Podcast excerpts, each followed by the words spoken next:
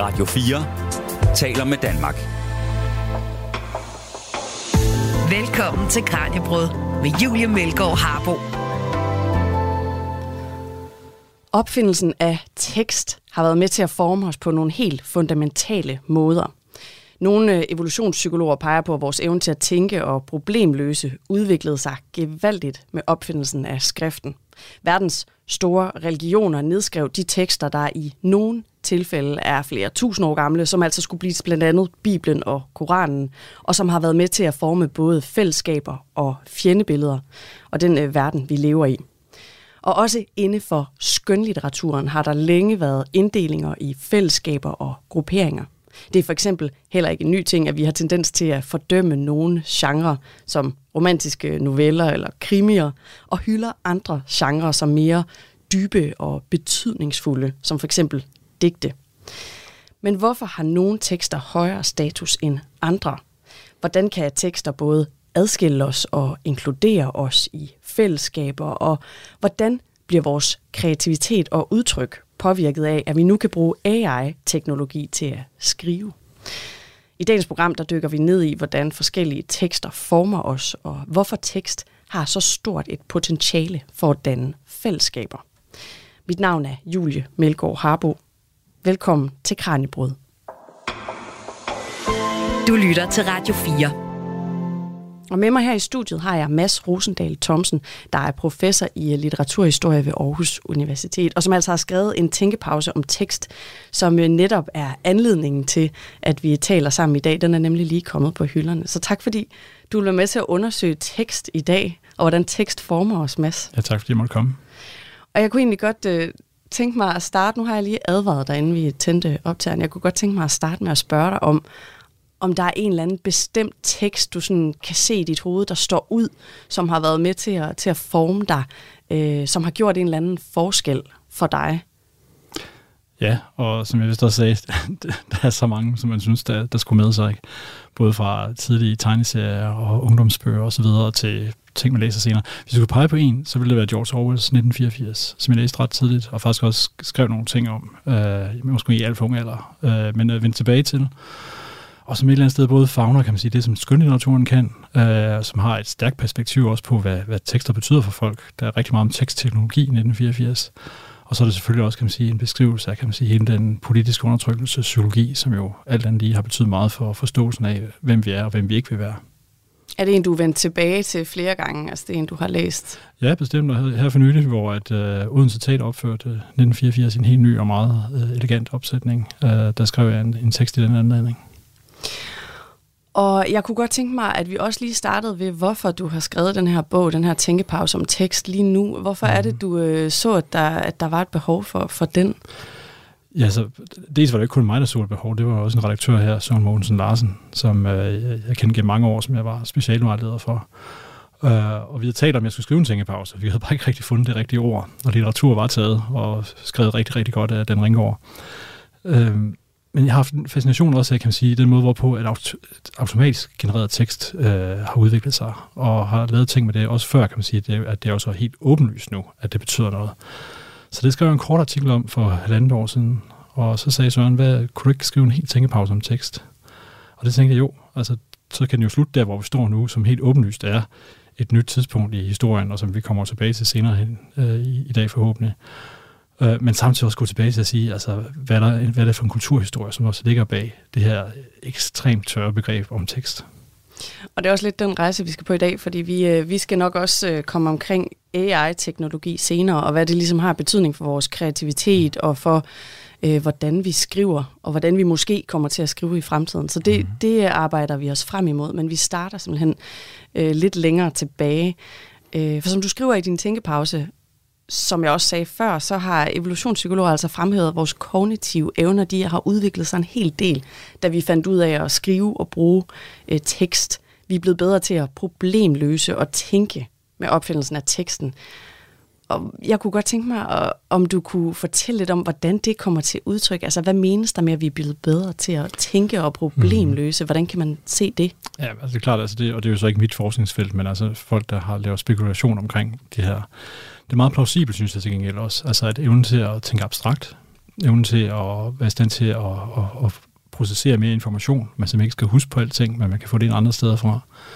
Evnen til at dele og formalisere spørgsmål omkring øh, videnskab og historie og så videre. Alle de ting, kan man sige, har, øh, er redskaber, man har fået, men som jo samtidig også skærper øh, evnen til at, at, at, at skulle udtrykke sig på nye måder, og, og udtrykke sig skarpere og måske nogle gange mere abstrakt. Og netop som du peger på, ikke? Altså, at øh, det, det er jo også problemløsning, ikke? at man kan sige, at øh, den måde, hvorpå at øh, matematik og skrift har udviklet sig sammen, øh, er også kan man sige, en ting, som har haft øh, enorm betydning. Og hvis vi skal sådan øh, starte helt tilbage, øh, hvad kendetegner så de første tekster, vi kender til? Altså, hvad beskriver de første tekster, vi kender? Jamen, de cirkulerer jo på mange forskellige måder, ikke? Ja. Uh, altså, og sprog, kan man bare lige for at få kronologien på plads, ikke? Sprog er måske 70.000 år gammelt. Uh, skrift er omkring 5.000 år gammel. ikke? Og indimellem der har man ret stor vidsthed for, altså, at, at folk har begyndt at lave noget, som man kan kalde tekster. Ikke? Hvis en tekst er, kan man sige, en række ord, der giver mening, øh, og som kan gentages i den samme form, mere eller mindre, ikke? og som vi jo har i form af sange, som jo formentlig opstod før, myter, øh, folkefortællinger øh, om øh, eposer, ikke? altså hele den græske kulturs øh, berømte eposer, øh, Odysseen og Iliaden, er jo, har jo kan man sige, en mundtlig tradition forud for den måde, hvorpå de så siden havde blevet nedskrevet. Øh, og det er klart også, kan man sige, religiøse myter øh, er noget af det, som man, man har cirkuleret.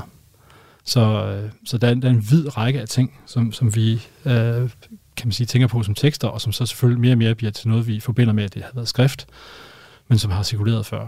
Og som vi jo stadigvæk cirkulerer. Altså sange er jo, kan man sige, et eksempel på noget, som man, man cirkulerer mere eller mindre godt. Øh, nogle gange ser man folk stå med deres smartphones, og, fordi man ikke lige kan huske hele teksten, ikke? men uh, scroller med alligevel.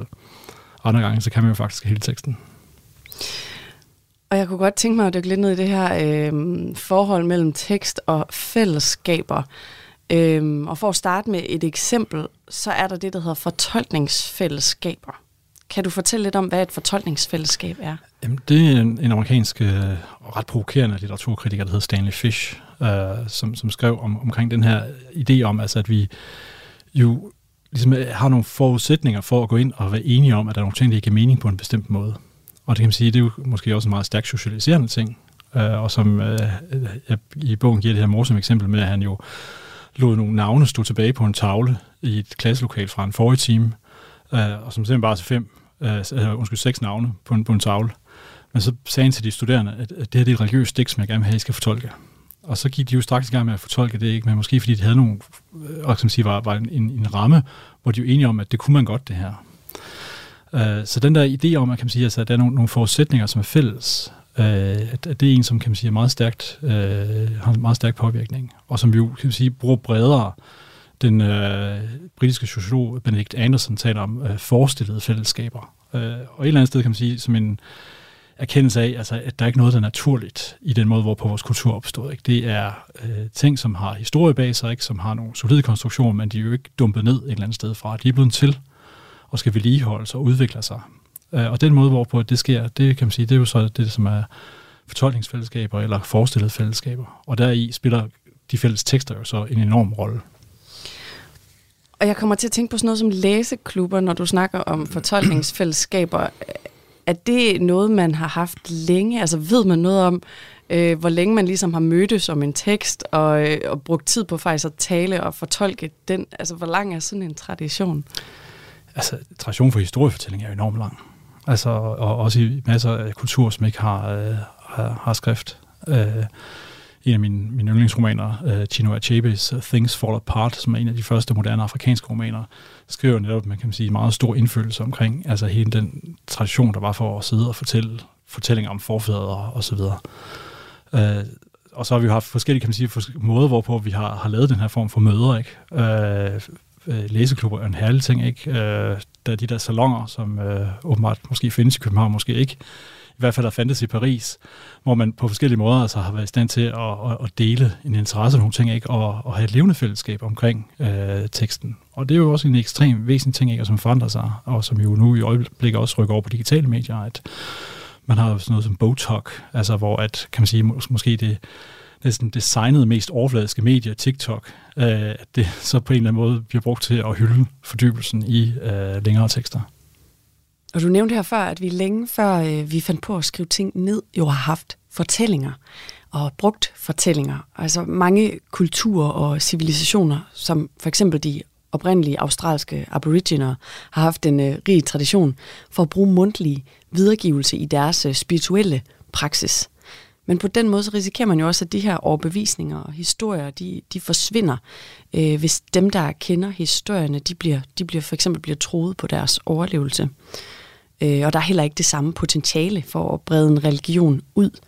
Men måske er det netop en af pointerne, eller grundene til, at man ikke bruger tekst, altså at de spirituelle budskaber ikke bliver læst og brugt uden for den rigtige kontekst, og på den måde altså også kan blive øh, både misforstået og misbrugt. Men jeg vil altså gerne tale lidt om den betydning, som tekster har inden for nogle religioner, hvor de altså også bruges rituelt. Hvilken øh, betydning tror du, at det har haft for religioner som øh, for eksempel kristendommen og islam, at man har kunnet nedskrive retningen i de her hellige bøger? Altså, hvor øh, tænker du, man vil være øh, uden de her hellige bøger i øh, de her store verdensreligioner? Altså igen, det, det bliver kontrafaktuelt, men, men som måske kan være, være fair nok at, at gå den vej med at tænke på, jamen altså, at øh, det, det er i hvert fald bemærkelsesværdigt, at de tre øh, nogle af de meget, meget store religioner, at de er baseret på at have centrale skriftlige øh, tekster. Og som jo gør, at man kan udbrede det, og man kan få den samme form, samme budskab ud øh, til en meget bredere kreds, øh, hvor at, øh, eksempelvis altså naturreligioner altså jo øh, forbliver ofte øh, meget, meget mere lokale. Så selv den kan man sige, udbredelse af tekster, som jo så også har det fascinerende ved det, at på den ene side, så er de jo meget øh, stærkt præget af at være en, en, en autoritativ tekst, der kommer ud og fortæller om, hvordan tingene hænger sammen, og det er sådan her, det er. Det er sådan her, verden skal opfattes, og sådan skal du også opfatte den. Og samtidig så er det jo også tekster, som bliver fortolket rigtig meget, og som bliver genfortolket, og hele spørgsmålet omkring, jamen, altså, hvordan skal vi egentlig forstå øh, Bibelens budskaber, øh, og det gamle testamente og det nye testamente, hvordan skal vi øh, forstå det i forhold til øh, den situation, vi er i nu? Og det kan der komme rigtig, rigtig mange skænderier ud af. Ikke? Men, men jo som sige, har den effekt, altså teksten, der på en gang både er enorm, kan man sige, sådan, altså statisk, at det er teksten, vi, vi arbejder med her, ikke? men samtidig enormt dynamiske kræfter, det igen fortolkningsfællesskab, der findes rundt omkring den, ikke? Og som, som forandrer sig.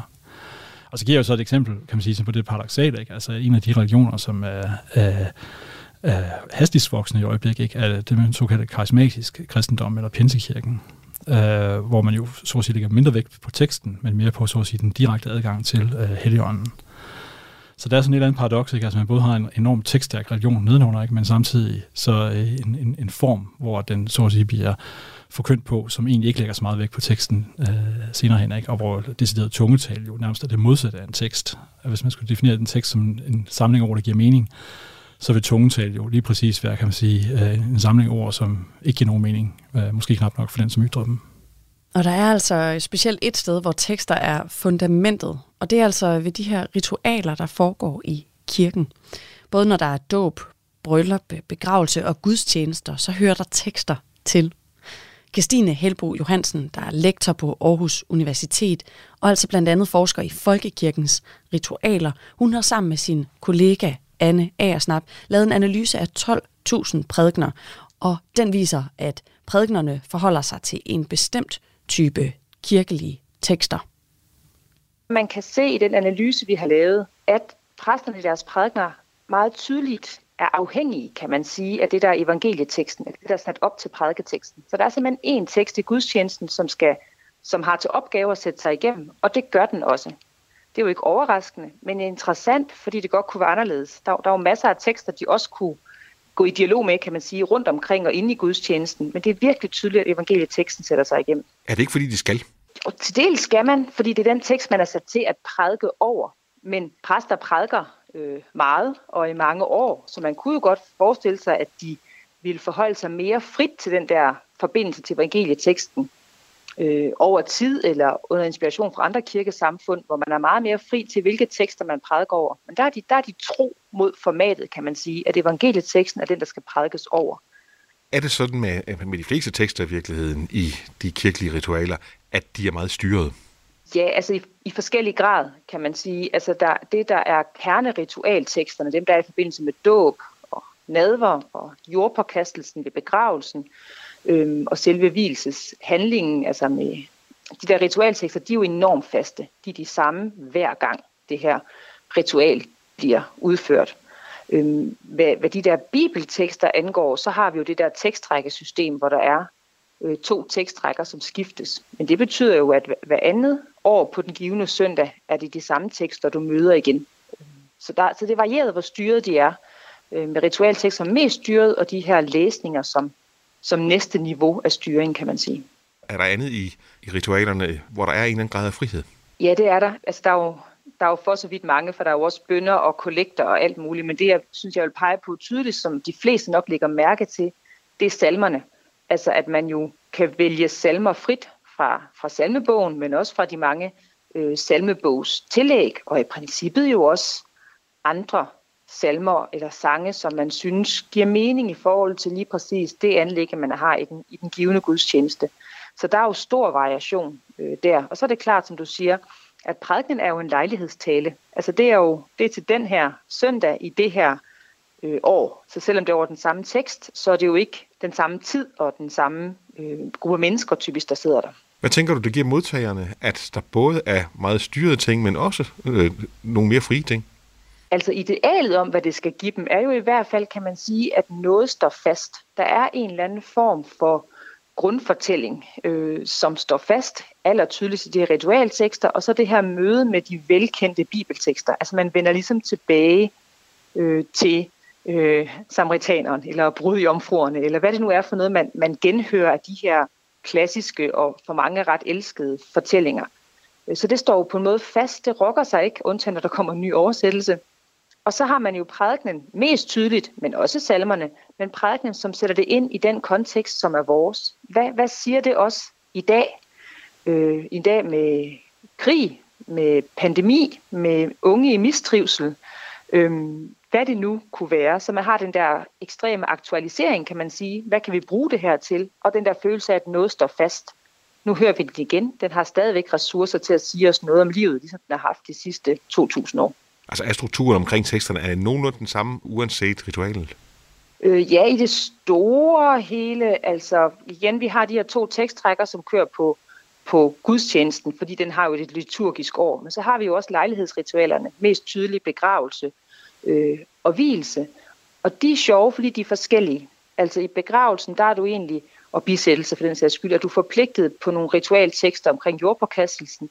Ellers har man en vejledning, og, og og den kan man følge, lade sig inspirere af, eller man kan forholde sig frit til, hvad er det for nogle bibeltekster, man tager ind. I forhold til hvilsen, og især hvilse af personer med forskellige køn, der er, det, der er det fast. Der er nogle bestemte tekster, du sådan set skal læse. Det, det flytter sig i, i ritualet for hvilse af, af samme køn. Der er der lidt større, lidt større råderum. Men, men hvilse af forskellige køn er, er egentlig ret styret, fordi der er ikke nogen, der er ikke nogen tekstrække, der er ikke nogen veksel, det er de samme hver gang det bliver udført. Hvordan kan det være? Hmm.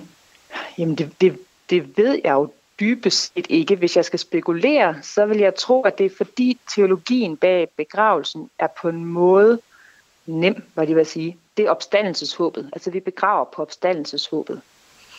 Hvilsen er lidt mere rodet, fordi det jo både er en juridisk handling, altså at nogen altså rent borgerligt går fra at være noget til at være noget andet, Øh, og, og hvad er hele teologien omkring pardannelse og ægteskab? Altså der, den er måske sådan lidt sværere. Kærlighed kan vi godt sige hele tiden, men hvad er det egentlig for et slags begreb? Og hvad er det, hvad er det for en orden, vi, vi holder ritual omkring, når vi holder hvilelse? Så jeg tror, det er fordi, det simpelthen er, det er simpelthen teologisk mere komplekst at ramme den rigtigt med hvilsen. Øh, og der støtter man det op ved at sige, så forsøger vi at hjælpe jer ved at sige, at det er nogle bestemte tekster, vi godt vil have trukket frem.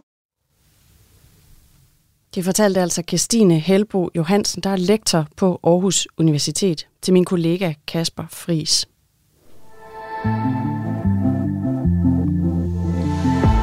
Du lytter til Kranjebrud på Radio 4. Mit navn er Julie Melgaard Harbo, og vi er i gang med Kranjebrud, hvor vi i dag undersøger, hvordan tekster skaber fællesskaber og former os og vores verden. Jeg taler med Mads Rosendal Thomsen, der er professor i litteraturhistorie ved Aarhus Universitet, og som altså har skrevet en tænkepause om tekst, der lige er udkommet. Og Christine, hun fremhævede altså også øh, salmer her, ligesom vi har talt om sangen, som et sted, hvor teksten den er helt afgørende. Øh, for man kan jo ikke den her tunge salmebog udenad, så for at man skal sidde her i kirken og føle det her fællesskab, så har vi brug for teksten, vi har brug for, øh, for salmerne. Og så nævner hun altså også, at det er ret fantastisk, at vi har de her tekster, der er flere tusind år gamle, øh, som stadig kan røre noget i os. Jeg kommer til at tænke på, om der er andre tekster end religiøse tekster, øh, som er så gamle, men som stadig siger os noget. Eller er det kun de religiøse tekster, der stadig ligesom rører os efter flere tusind år? Nej, bestemt ikke. Øh, altså, vi har allerede nævnt nogle af de gamle græske eposser, øh, skuespil, Kong Ødipus for eksempel. Øh, min øh, øh, gode kollega Sofus Helle, øh, som både er oversætter og, og, og forsker, har oversat øh, Gilgamesh, øh, som er altså et, et et over 4.000 år gammelt epos fra øh, Mesopotamien som har mange, kan man sige, øh, træk i forhold til noget religiøst, altså beskæftiger sig med nogle af de samme temaer, som så at sige, har formet rigtig meget af vores øh, kultur i, øh, i, i Vesten, men, men som ligesom går bagom med nogle andre historier, øh, har nogle andre forestillinger omkring øh, syndflod og begæret efter udødelighed osv. Øh, og den er jo netop så både udkommet i Sofus' oversættelse på, på dansk og engelsk, og ekstremt rørende på, på rigtig mange måder. Så, så jo, det, det er bestemt noget, som, som, som fås på, på andre måder. Kom den sidste år? Den, øh, den danske oversættelse kom for en, en tre år siden, og okay. den engelske kom sidste år.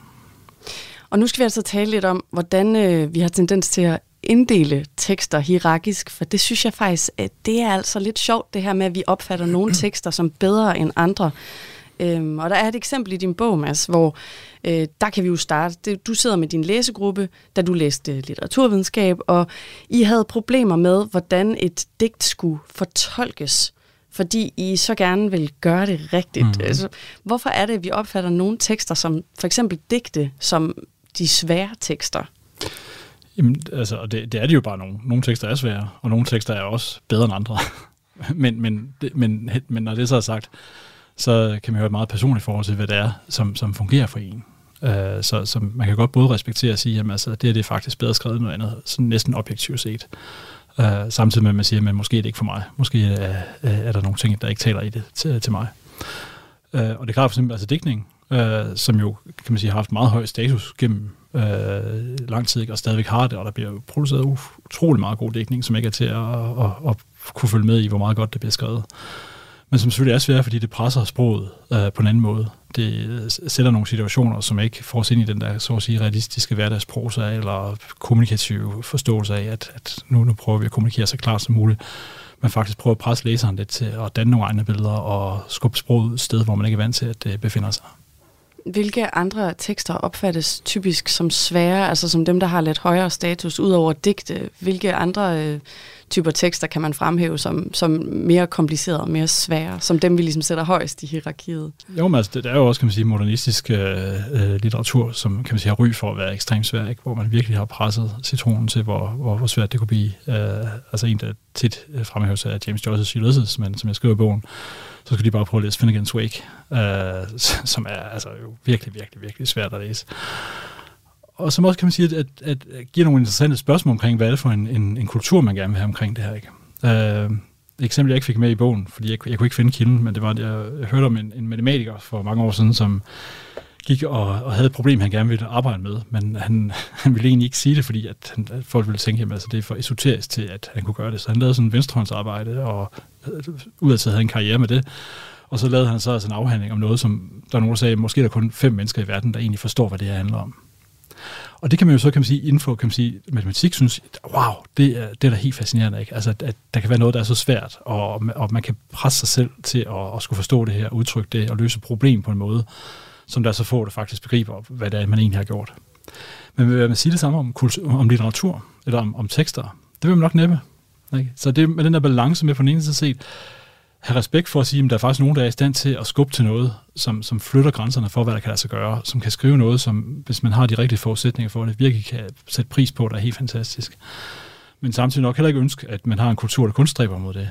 Altså et eller andet sted, at, at der er tekster til alle, som, som taler, og måske kan man sige, er med til at skubbe dem en lille smule hen. Ikke? Og der er jo nok sådan en kulturoptimistisk, at tænke på, jamen, altså, at øh, folk gør sig umage, og vil gerne gøre noget for andre, og vil gerne sprede gode idéer, og sprede det velskrevne osv., øh, og det faktisk har en værdi for den måde, hvorpå vi bygger samfund og kultur op. Ja, for det er jo svært at se, hvilken værdi en uh, tekst har, hvis det kun er fem hoveder i verden, der faktisk forstår, hvad der står skrevet i den. Så rykker den ikke noget for nogen. Rigtig. Nej, og måske ikke umiddelbart, så kan man jo ikke vide, hvad der sker på længere sigt. Ikke? Altså igen, nu nævnte jeg Ulysses, ikke, som kom øh, i 1922, øh, og var forbudt øh, i USA i mange år osv., ikke? Øh, kommer i dansk bogklubudgave i slutningen af 90'erne. Øh, så kan man sige, er der, er der noget i kulturen, der har, har rykket sig der alligevel, ikke? Eller er det, fordi den netop er så svært, det sådan har, den har fået blære-status, så det er sådan en uh, must-read, fordi den er svær? Altså, så det simpelthen det, handler om, at den er svær at komme igennem? Det er fuldstændig korrekt. Der, der, der, der kan også være noget. Ej, jeg, jeg tror, at det, sandheden ligger et sted midt imellem. Ikke? Altså, der, det er faktisk uh, en, en tekst, som jo så også er mange ting, fordi den er skrevet på vidt forskellige måder. Det er jo ret specielt, at en bog ikke har én stil, men arbejder med, med så mange forskellige stiler.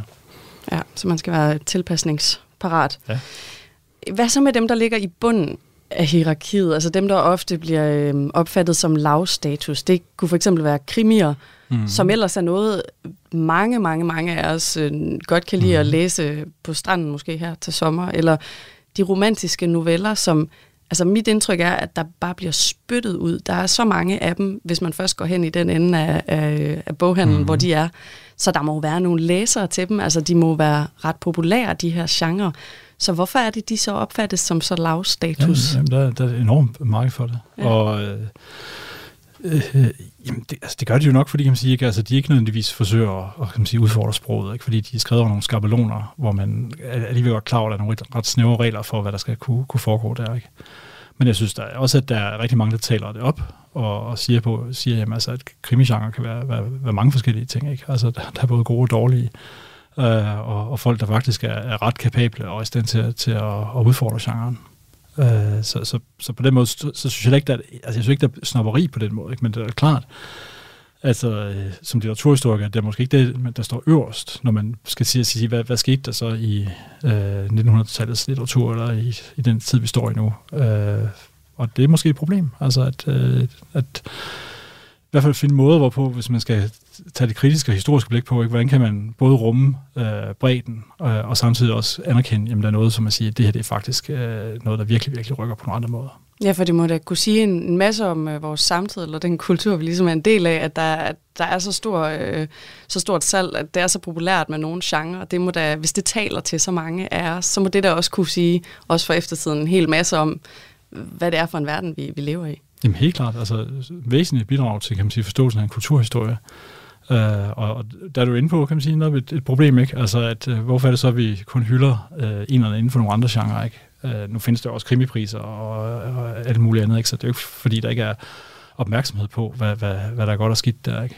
Men, Men man er ligesom enige om, at det er, fordi det er efter en skabelon, så er man enige om, at så er det ikke lige så øh, kunstnerisk prisværdigt.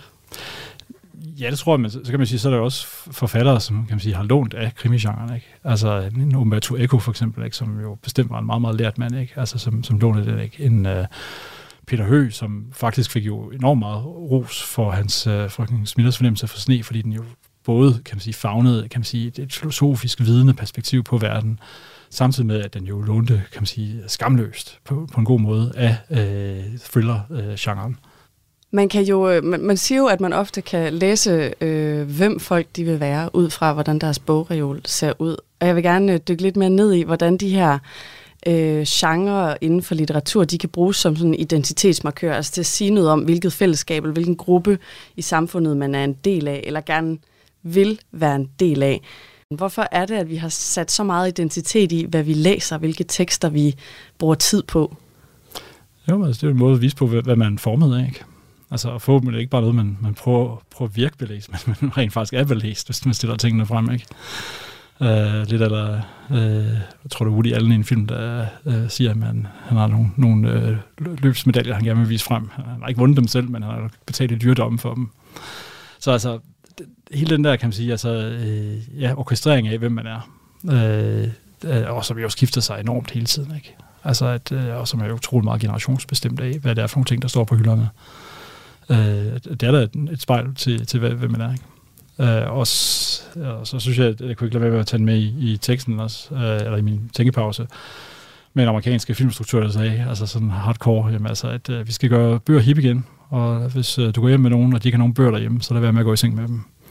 Øh, som også kan man sige, om ikke andet kan man sige, at en, en idé om, jamen, altså, at øh, øh, hvis man ikke på en eller anden måde har forsøgt at få en eller anden form for dannelse, ikke? hvis man ikke har taget fagtag med og, og, og, og læse og, og blive dybere, øh, og, og det kan man jo blive på andre måder, andre medier osv., ikke? men traditionelt set kan man sige, har det jo været en af vejene til det. Ikke?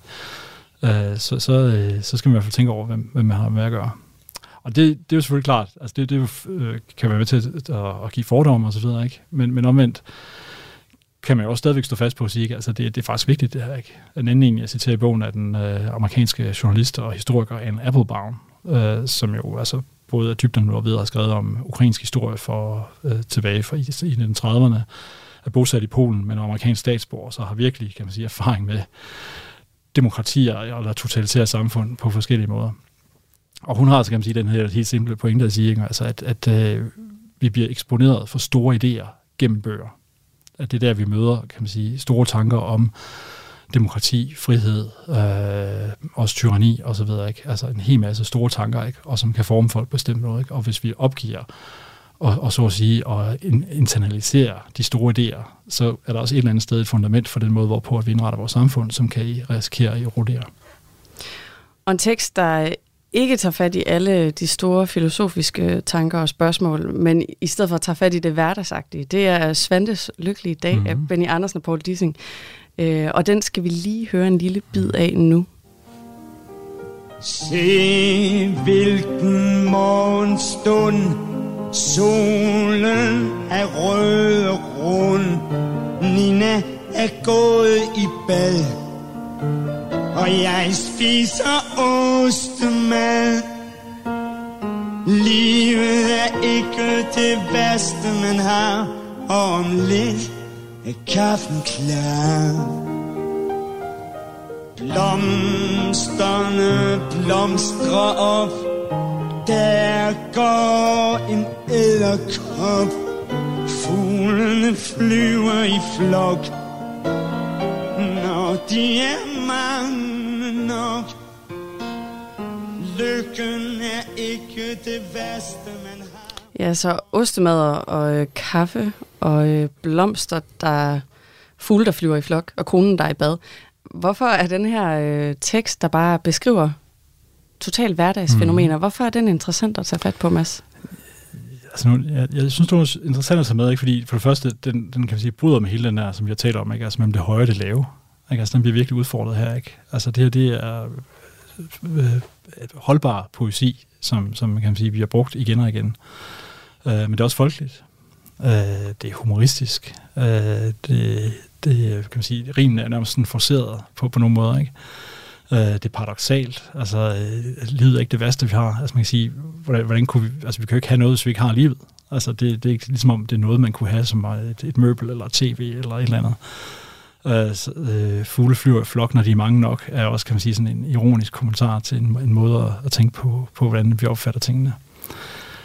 Så, så, så jeg synes, det, det er en, en, altså, som sagt en, en slidstærk tekst, som øh, øh, gør rigtig mange ting, ikke? og som så at sige, skamløst øh, spiller på nogle kan man sige, ekstremt hverdagslige ting, ikke? men samtidig i talsætter nogle meget, meget høje emner. Ikke? Og, og det at kunne ramme det, og gøre noget som både enkelt og originalt, det synes jeg, det er faktisk øh, vældig, vældig godt. Og det bliver jo, kan man sige, også anerkendt et eller andet sted, ikke? at den, den, den bliver cirkuleret rigtig meget. Den lever stadig. Ja. Er der andre tekster, hvor man både netop øh, bruger det her hverdagsfænomen og hverdagssprog, men som på en eller anden måde alligevel øh, dykker ned i noget, der rører lidt? Er der andre gode eksempler på tekster, der, der kan det? Det er der. Øh, jeg synes, The, uh, The Beatles var gode til at gøre det uh, She's Leaving Home, uh, som, som beskriver kan man sige, grundlæggende det der med en hel masse ritualer i bare at gå, gå, gå, gå igennem en lejlighed og forlade et hjem og så videre. Ikke? Altså, men som, samtidig har den her fornemmelse af, at det er jo en kæmpe ting, der, der finder sted her.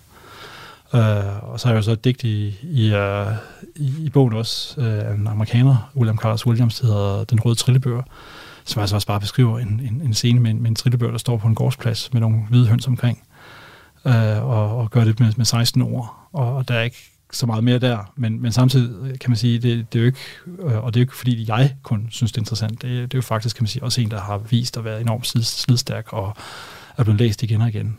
Og som er noget, det fascinerende ved tekster, ikke? Altså at man kan ikke sådan bare kalkulere og sige, nu vil vi tale om noget stort ophøjet, og så må folk forstå, at det her det er enormt vigtigt. Det er at kunne finde, kan man sige, nogle, nogle, nogle billeder, nogle formuleringer osv., som måske øh, får det ophøjet i et lidt andet lys, kan nogle gange være den vigtigste måde at, at komme igennem til folk på. Det guddommelige i det, i det hverdagsagtige. Ja, også det. Ja. Og jo for sådan, der er jo også, hvis vi skal køre med de helt korte tekster, så er der en uh, italiensk uh, digter, Giuseppe Ungaretti, der skrev omkring 1. verdenskrig, og så selv var soldat. Og han har altså et digt, der hedder Morgen, uh, og som på italiensk simpelthen bare lyder, og Milo Mino, det man så, jeg lader mig oplyse af det umådelige. Og hvor man så forestiller sig at stå i en skyttegrav og se solen komme op, uh, og som både får en spirituel uh, dimension på et tidspunkt, hvor, man siger, hvor der måske ikke er så meget grund til, eller håb om at, at tro på noget som helst til under, i Første Verdenskrigs uh, redsler. Uh, men alligevel den der sådan for, fornemmelsen af, at det her er bare solen, som et eller andet sted uh, rører mig på en bestemt måde. Og ja, og nede fra skyttegraven. Ja, præcis. Ja. I mørket ellers. Og nu kan jeg godt tænke mig at tale lidt om det her øh, med, hvad der sker med vores sprog og vores tekster lige nu, for mm. det startede vi også med lige at tease til, altså hvordan øh, vores sprog bliver påvirket af for eksempel den nye AI-teknologi, øh, der er ved at komme på banen for alvor nu her. Øh, måske vi kan starte med de sociale medier og sådan internettet, digitaliseringen af sproget. Altså hvordan har, er vores sprog og vores tekster blevet forandret med, med sociale medier, som Instagram eller Twitter, de må have sat et præg på den måde, vi, vi bruger sproget og teksten på. Mm. Det har de også. Altså, for det første bare det, at, at, at vi skriver meget mere, end vi gjorde før. Altså øh, også professionelt e-mails og så videre. Øh, den der idé om, at man bare ringer til folk, at det har jo forandret sig meget, meget hurtigt. Øh, ja, man bliver øh, næsten overrasket, når nogen ringer. Ja, jamen, altså, som jo på en eller anden måde sådan en invasion af ens privatliv, ikke? Fordi førhen der stod en telefon et sted øh, i entréen i et hus eller en lejlighed, og, og så kunne man tage den, og hvis man ikke var hjemme, så tog man den ikke. Og nu ved folk jo, at man bærer rundt på sin telefon, ikke? Så det at ringe er jo så at sige, at sige, nu insisterer jeg på, at du skal smide, hvad du har. Så, så, så den, den har forandret sig ikke. Altså, at man sender en besked, øh, må jeg ringe til dig? Øh, så, så, og, og det betyder så også, kan man sige, altså, at vi på, meget, på en helt anden måde bliver nødt til at præsentere os over for andre gennem tekster, ikke? Og at vi øh, netop, når vi bruger de her sociale medier, og som jo også kan man sige en nyskabelse af historien, at vi har mulighed for at publicere ting, der potentielt kunne nå hvem som helst i løbet af et splitsekund, ikke? Hvorfor han, ja, det optaget et læserbrev i en avis, eller på anden måde, så at sige, komme ud i et medium, øh, var en stor ting, ikke? Altså så har alle, på godt og ondt, øh, adgang til det Øh, øh, nu, ikke? Og det er jo en kæmpe revolution i, i, øh, i menneskehedens historie, som så også betyder, at man, siger, at man virkelig ser, kan man sige, på, hvordan folk de bruger sproget, ikke? Altså vidt forskelligt, ikke? Og hvor dårligt der er nogen, der skriver, og hvor, hvor elegant der er nogen, der bruger det, ikke? Og hvor humoristisk der er nogen, der kan bruge det. Øh, så alle mulige ting bliver, bliver skabet på andre måder, ikke? Og netop det med at, at forstå nye genrer, der opstår, altså at... Øh, og som forandrer sig enormt hurtigt. Ikke? Altså, vi taler jo ikke så meget om emojis, som vi gjorde for 10 år siden, ikke? hvor det er ligesom om, at, at øh, får vi sådan et sprog i fremtiden, hvor det bliver emojis, der kommer til at, at, at, at dominere det hele. Ikke? Det er allerede ved at være sådan et dårligt stil, ikke? så kan man lige krydre en fødselsdagshilsen med et par flag og sådan noget, ikke? men ellers er det jo ikke sådan, at vi på den måde er gået over gevind med at, at skrive tekster på den måde. Nej, det er meget, meget irriterende, når ens, øh, ens telefon den auto genererer ens ord om til emojis. Det er super super irriterende. Det har jeg da ikke noget begær mig at få læst op i. Nej. Nej. Øhm, men er der nogen måder, man kan se, det ligesom har påvirket skønlitteraturen eller digtningen på, at, at, vi, at vi har fået en anden måde at formulere os på? For eksempel i helt øh, korte sætninger øh, på Twitter. Altså kan man se, at det har inspireret noget nogle steder i skønlitteraturen? Ah, det er faktisk svært at sige. Altså, øh, jeg synes, skønlitteraturen gør rigtig mange forskellige ting, ikke? og ikke nødvendigvis sådan, sådan løber efter, at, at, at, nu skal vi gøre det her. Ikke? Og man kan sige, at det er jo stadigvæk høj kurs at skrive lange romaner. Ikke? Altså, nu nævnte du selv, altså, at, at krimier bliver slugt, og, og romancer og sådan noget, ikke? men også kan man sige, nogle af de romaner, der virkelig har betydet noget i, i nyere tid. Der siger for eksempel øh, uh, Carlo Knavsgaards Min Kamp, altså jo virkelig nogle, tog nogle Elena Ferrandes uh, Napoli-kvartetten, kæmpe store værker. Ikke? Så, så det der med at skrive langt er sådan set ikke forsvundet. Ikke? Så kan man sige, at det er så fordi, det er en modreaktion. Ikke? Så, men der skal vi passe på med, kan man sige, om alting bliver reaktion og modreaktion på ting. Øh, og, og de der, sådan, kan man sige, sådan decideret sådan, tage øh, altså sprog ind fra øh, sociale medier, ikke? Altså, har det jo med at blive sådan lidt gimmickagtigt. Altså, at øh, ja, ja, så skriver man at et eller andet, ikke? eller man skriver en, øh, har en, en, en øh, nogle Twitter-tweets i, i en roman og sådan noget, ikke? Men, men det holder ikke rigtig langt løb, tror jeg. Nej, jeg tror det tætteste på, jeg har set, det var, at jeg bladrede i en uh, bog, hvor man havde på sådan humoristisk vis forsøgt at omdanne Trumps tweets til digte. Mm. Og det var uh, grotesk. Ja. Vi, vi skal tale lidt, tænker jeg, om den her AI-teknologi, ja. for der er jo kommet den her chat-GPT, som de fleste nok har hørt om, øh, som altså kan generere tekst, øh, og faktisk gøre det meget godt. Altså, hvilke betydninger kunne du forestille dig, at det vil have for vores øh, kreativitet og vores evner til at skrive, at vi skal til at måske bruge denne her, den her AI-teknologi? Hvilken betydning tror du, det får? Jamen, jeg, jeg tror, det får enormt stor betydning. Og, og man kan sige, altså, jeg skrev jo det meste af min bog, før ChatGPT kom. Men, var jo, men som jeg sagde indledende, altså, at det var en af anstødstenene til at skrive bogen, det var jo, at, at det her det kommer til at fylde noget. Øh, selv der vil jeg sige, at jeg blev virkelig overrasket. Det må være 30. november sidste år, at, at den udkom. Ikke? Altså, hvor stort et spring frem det var fra øh, GPT-3 og andre teknologier i forhold til at få præsenteret de her, kan man sige, enormt velformulerede typiske svar på, på, øh, på spørgsmål. Og det får enormt stor betydning, fordi det er virkelig kraftfulde redskaber, der vil gøre det muligt at automatisere en hel masse ting. Ikke? Det vil gøre det muligt at løfte niveauet på, på mange ting. Øh, der er også en masse problemer, kan man sige, eller udfordringer, som ikke er løst. Ikke? Altså den idé om, at øh, nu kan man bare bede om at få skrevet en roman. Altså sådan fungerer det ikke. Øh, men, men, men potentialet i de her teknologier er helt enormt stort, ikke? og vi står jo først, kan man sige, lige ved begyndelsen af det, men kan samtidig klart se, det her det er noget nyt i menneskehedens historie. Altså lidt ligesom man kan sige, at før efter, at vi fik skrift og tekst, øh, og så kan vi spekulere om, hvordan det har føltes, og hvor lang tid det gik før, at man var klar over det eller andet så er det helt åbenlyst, at det, at vi har maskiner, som kan skrive på den måde, som, som de gør øh, allerede nu, øh, at, at det er en, en, en vældig, vældig stor ændring. Og det er noget med, at øh, du har prøvet at få AI til at skrive en parodi over Beckett's teaterstykke Venter på Godot, øh, som du synes var et sjovt eksempel på, hvad den her nye AI den kan, når det drejer sig om at skrive. Og måske du lige til at begynde med vil introducere det her, inden vi skal høre, hvordan det lyder. Øh, måske du kort kan fortælle, hvad venter på Godot går ud på. Så de lyttere, der ikke kender begge de forvejen, de får noget øh, kontekst. Altså Venter på Godot er et skuespil af Samuel Beckett, som blev skrevet i begyndelsen af, af 1950'erne, og som jo også er øh, opfattet som, kan man sige, det øh, absurd teater. Og øh, der er to meget elskelige øh, skikkelser, øh, øh, Vladimir og Estragon, øh, som jo er blevet spillet utallige gange, blandt andet også af øh, Jack Passer og Sprogø. Øh, Øh, og som øh, kan man sige, har nogle absurde dialoger, og så de store grundlæggende der ved et træ og venter på, at her skal vi møde den her figur Godot, som man egentlig aldrig får at vide, hvem er det, der skal komme her. Men undervejs jo så har en masse diskussioner omkring, jamen altså, hvad, hvad, hvad, hvad er meningen med livet, hvad, hvad betyder det ene eller andet, ikke? Og det, det får de rigtig meget ud af. Og den tænker jeg, sådan kan man få den til at lave en pastige på det, og genskrive det, men bare med et andet emne. Og lidt tilfældigt, så tænkte jeg, hvad, hvad med at skrive om, hvordan at øh, uh, tegneserier ikke er, hvad de har været i aviserne? Det, ja. det fyrede den sig af, og det er første hook, uh, som vi skal høre her. Ja, og så synes jeg lige, vi skal prøve at høre det her. Min uh, kollega Emma uh, Elisabeth Holdt, hun hende har nemlig lige fået til at læse det op. Venter på Grotesco. En landevej, et træ, en bænk, en forladt avisstand i baggrunden. Estragon, iført en gammel tegneseriepræget t-shirt, sidder på bænken, studerer en avis. Vladimir med en kæmpe potte med tusser og blyanter nærmer sig. Vladimir ser på avisen over Estragons skulder. Ser du på tegneserier igen? Estragon. De er bare ikke, hvad de plejede at være. Vladimir. Hvad forventer du? Papiraviserne er ved at forsvinde. Hvem vil bruge tiden på at tegne tegneserier, der kun trykkes i sort og hvid, og det på papir, når de kan uploade farvestrålende tegneserier online? Estragon ser nedtrykt ud. Jeg savner de gode gamle dage. De var fyldt med finurlighed, subtil humor og social karakter. Vladimir ryster på hovedet. Tiderne skifter, Estragon. Vi skal tilpasse os eller blive efterladt.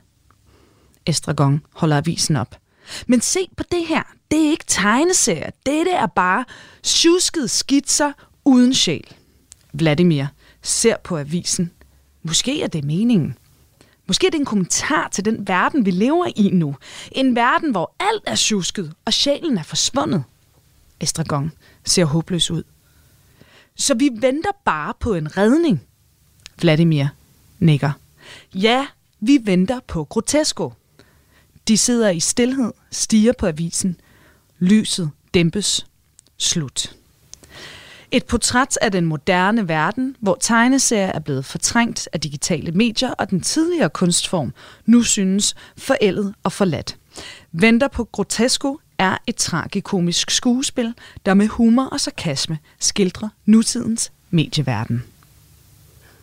Og hvorfor var det, du synes, det her det var et sjovt eksempel på, hvad det er, AI øh, faktisk kan? Altså, hvad er det, du synes, den her kvaliteter, den her parodi, den har skrevet, venter på Grotesco? Altså, det er, at den rammer en sprogtone ret godt.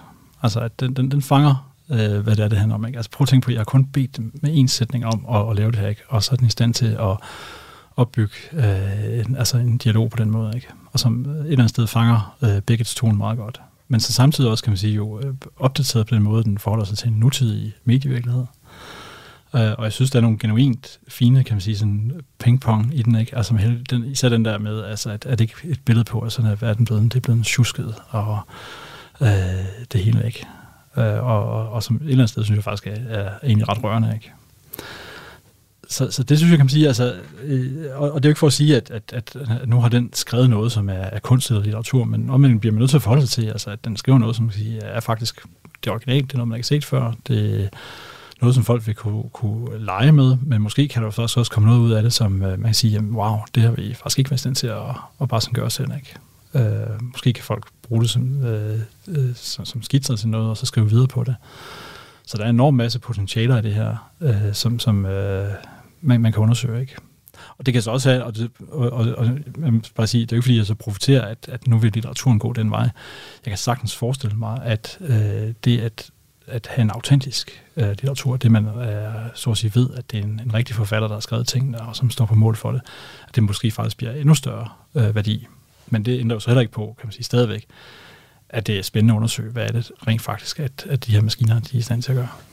Nej, så er det jo spændende, når, når noget af det, det, det kan, det er at røre noget i os, om det også kan det her, når det er skrevet af en maskine uden følelse, øh, om vi faktisk øh, kan mærke forskel, hvis vi sidder med litteratur skrevet af en AI-teknologi, og, te, og så øh, en, øh, en roman skrevet af en forfatter, altså vil man faktisk kunne mærke, om der er, mangler følelse ja, i den skrevet af teknologien. Det, det er jo spændende. Det, det er jo meget hårdmodigt at sige, altså, at, øh, at de sådan øh, halvanden kilo hjerne, vi har, at det er den, der er i stand til at gøre det, hvorimod en maskine, der har haft adgang til stort set alt, hvad mennesket har skrevet nogensinde, og blevet trænet og, og på, på alle mulige måder udfordret med at skulle levere udtryk for det, at den ikke vil være i stand til at, at gøre noget lignende. Hvilke farer er der øh, ved, ved at tænke den her AI som sådan det ultimative skriveredskab? Altså, hvordan, øh, for den er jo ikke fuldkommen fejlfri, som den er nu. Nej, det, det, det postulerer jeg heller ikke. Vel? Altså, øh, og, og, øh, altså, jeg synes, det er jo spændende på mange måder. Ikke? Det er jo rigtig mange folk, der gør. Altså, der, der er jo, altså, den måde, hvorpå folk tog ChatGPT til sig, øh, var jo helt enormt hurtigt. Ikke? Altså, øh, det krævede ikke noget særligt at kunne se, at det her det er noget anderledes. Øh, og så har vi fokuseret meget på, altså kan folk bruge det til at snyde med til eksamener osv. Uh, øh, og det, det er jo også et, et et helt legitimt problem, ikke? fordi øh, at udstede eksamensbeviser, uden at der har været en læring, at det vil ligesom underminere hele ideen omkring, hvordan bygger vi videre på et videnssamfund. Øh, men det vil komme til at have altså, mange små betydninger, ikke? og der er, jo, der er jo ting, som allerede nu kan man sige, bliver automatiseret på forskellige måder. Ikke? Altså sådan noget som oversættelse øh, bliver, bliver jo rigt omfang automatiseret. Øh, der er rigtig mange ting, hvor vi kommer til at læse ting, som ikke er skrevet af et, af et menneske. Ikke? Øh, vi møder kæmpe store firmaer, som øh, henvender sig til os, når vi går ind på deres hjemmesider med at stille deres chatbot ud foran øh, dem selv, ikke? så de ikke skal betale for at have dyre medarbejdere til at sidde og svare på vores spørgsmål. Så, så det er den virkelighed, vi lever i allerede. Ikke? Altså at automatiseret tekst fylder rigtig meget, rigtig mange steder. Øh, og så kan man selvfølgelig sige, og igen som litteraturhistoriker, Øh, hvad så med, med kernefeltet der? Er det det sidste, der vil blive rørt? Altså man kan sige, det, det, det kan vi knække koden til rent faktisk at skrive noget, der er noget værd øh, inden for kan man sige, den højeste måde, hvorpå folk udfolder sig kreativt med sproget. Eller vil der også der være mulighed for at gøre noget, som, som kommer et andet sted hen? Ikke? Og igen, jeg tror, det bliver en, en, en uh, kompliceret proces af ting. Ikke? Uh, folk vil bruge det til idégenerering. Uh, folk vil, som I siger, uh, skrive videre på ting. Uh, jeg tror ret hurtigt, det vil uh, vi, kan man sige, øh, kedeligt. Og, altså nu, nu, igen, nu, det er en gimmick, jeg har præsenteret her. Ikke? Det kan man sige, det er for sjov. Det er for at vise, at det her det er noget, men det er heller ikke nødvendigvis øh, kunst eller noget som helst, vel ikke? Øh, og det at bruge det som kan man sige, en gimmick, at jeg har skrevet den her digtsamling sammen med, med en computer, jeg har skrevet den med en computer, jeg tror, kan man sige, den der fascination af, at en computer skrevet, ikke, den, den vil ret hurtigt forsvinde. Ikke? Altså, vi, vi, det skal have værdi, fordi det, det faktisk kan gøre noget, som vi altså ikke har kunne have gjort. Og så kan man sige, at tilblivelsen af tekster, det skriver jeg jo også lidt om i, i, øh, i bogen der, ikke? Der, der står jo rent et navn på, på, på forsiden af en, af en bog, øh, eller flere, ikke? Altså, men, men altså, forfattersignaturen betyder noget. Men alle ved jo, at det er redigeringsprocesser, det er sparring, at det faktisk er ofte en meget mere kollektiv proces, end man lige regner med. Ja, og det bliver simpelthen øh, de sidste ord her i dagens program. Jeg har talt med Mads Rosendal Thomsen, der er professor i litteraturhistorie ved Aarhus Universitet, og som altså har skrevet den her tænkepause om tekst, øh, der lige er udkommet, som øh, altså er anledningen til vores snak her i dag. Så hvis man vil læse endnu mere om tekst og dykke endnu mere ned i det, så kan man altså svinge forbi en, øh, en bogforretning og købe den. Tak fordi du havde lyst til at tale med mig i dag, Mads. Tak fordi jeg måtte komme. Hvis du har lyst til at lytte til endnu mere Kranjebrud, så kan du altid finde alle vores gamle programmer i din foretrukne podcast-app. Du skal bare søge på Kranjebrud. Programmet her er produceret af Videnslyd for Radio 4. Mit navn af Julie Melgaard Harbo. Tak fordi du lyttede med. Musik er en hurtig genvej til at komme ind bag facaden. Hvis man skal sige essensen af, hvem er jeg, så er det de samme. Ind bag den offentlige person. De synger også irriterende godt. I Portrætalbum bruger Anders Bøtter musikken til at vise nye sider af sine gæster. Gita Nørby, Tim Christensen, Sofie Gråbøl, Anders Akker, Allan Olsen. Både dem, du er fan af, og dem, du ikke troede, du havde noget til fælles med. Velkommen til Portrætalbum. Lyt til Portrætalbum i Radio 4's app, eller der, hvor du lytter til podcast.